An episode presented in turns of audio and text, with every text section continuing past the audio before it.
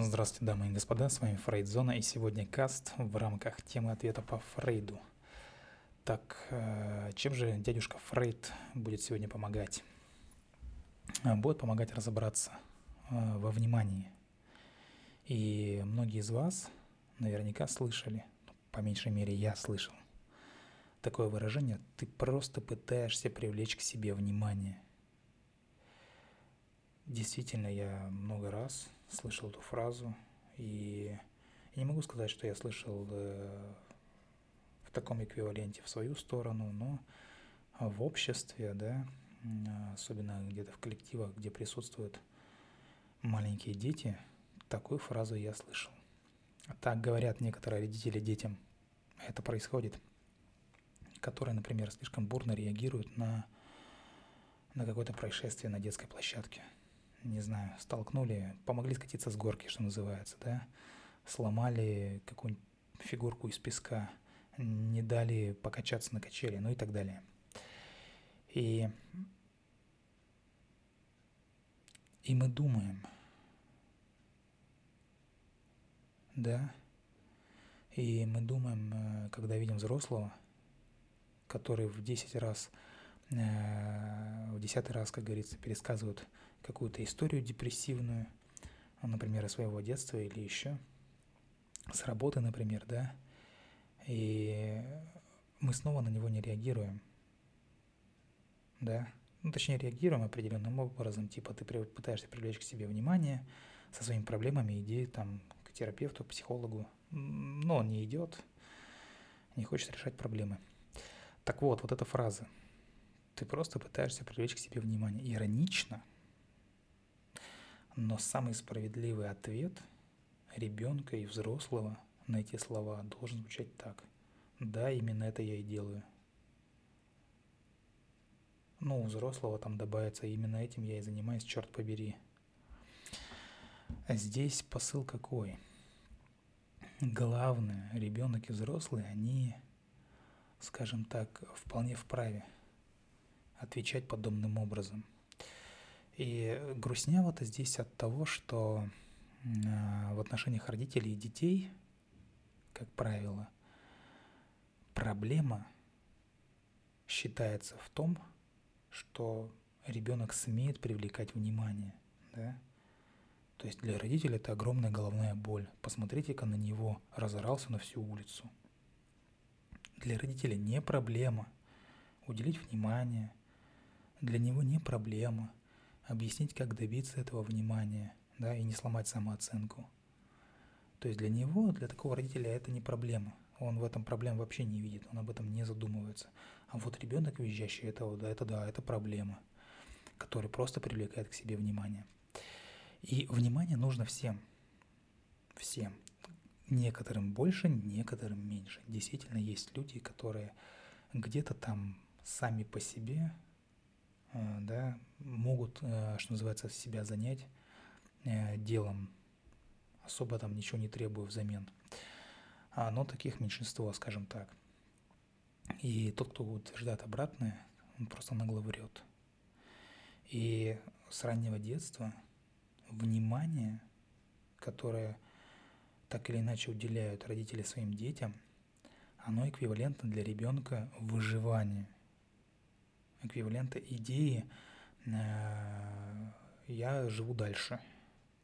То есть какой-то маленький ребенок, маленькая крошечка, да, лежит там в своей люльке, э, бесконечно уверенная в своей безопасности до тех пор, пока знает, что на ее крик, на ее плач сбежится вся родня со всей России – да, это является следующим предметом разговора, что называется, и, как правило, бывает перерастает э, манипулятивные да, какие-то представления. То есть ребенок закрепляет эту идею и потом понимает, что ага, сейчас я визгану, вокруг меня сразу э, стая будет кружить и делать все, что я захочу. Или я буду продолжать визжать.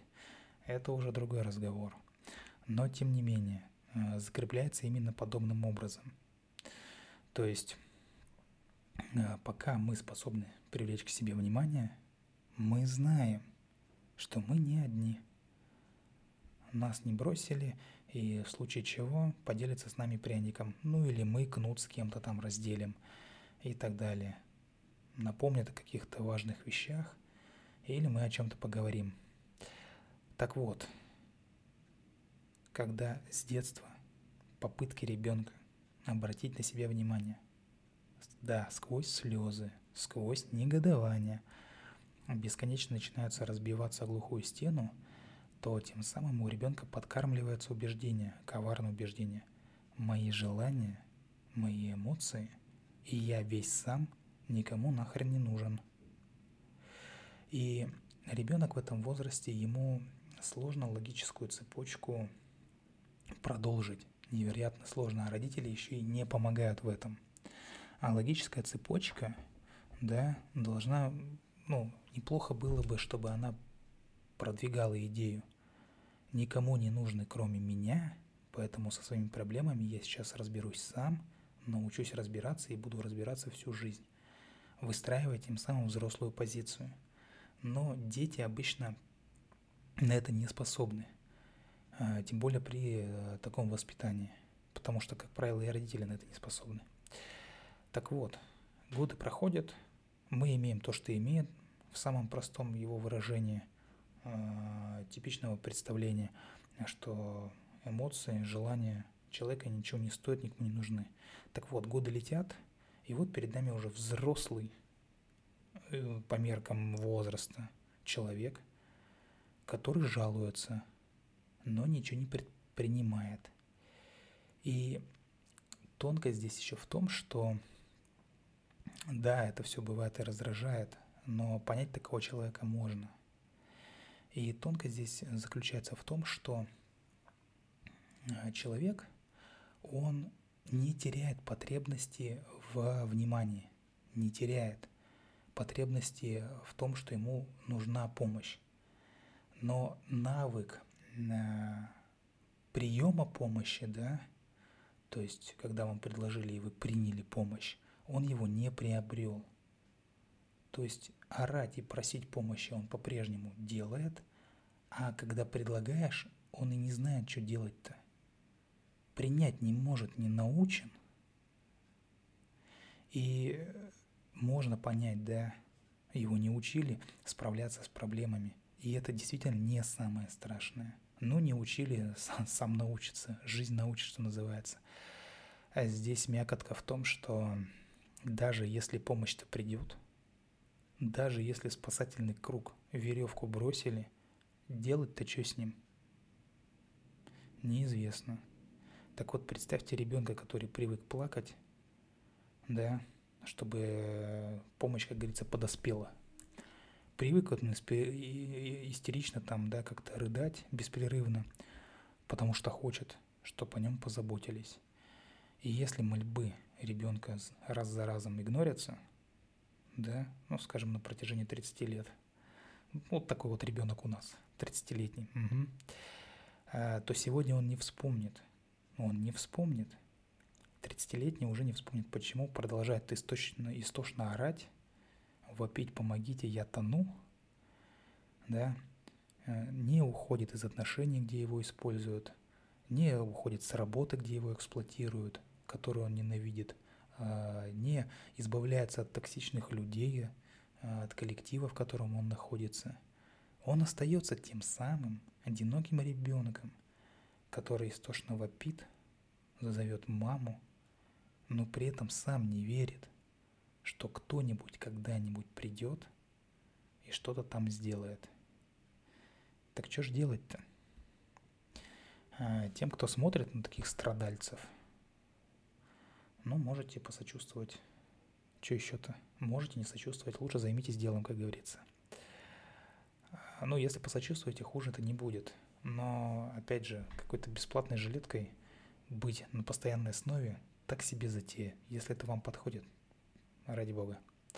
Можете предложить, предложить помощь, если хотите, если вы получаете от этого какую-то выгоду, или вы альтруист, как мать Тереза, то же самое – а, как говорится, в дорогу. А вот тем, кто страдает, то нужно научиться принимать помощь. если, конечно, ее предлагают. Да, скорее всего, вы не сможете по первости воспользоваться грамотно этой помощью, накосячите, в итоге сделаете все не так, все наоборот, но это будет важный опыт по, по приему этой помощи, которого у вас не было никогда. В следующий раз, возможно, будет чуточку лучше. И вот опыт ребенка, который не сидит в луже, а пробует идти, падает, но как-то встает, держится за краешек и дальше идет, поднимается благодаря там а, заботливым рукам близкого человека, э, то есть помощи, да, э, вот что требуется от этого человека. Так что да, все мы пытаемся привлечь внимание. Некоторые больше, некоторые меньше. Но этого не нужно стыдиться. И этим не нужно стыдить. Нужно научиться обращать это внимание себе на пользу и научиться принимать помощь себе на пользу. С вами была Фрейдзона. Любите психологию, изучайте психологию, принимайте помощь, не отказывайте в помощи. Всего доброго, до скорых встреч.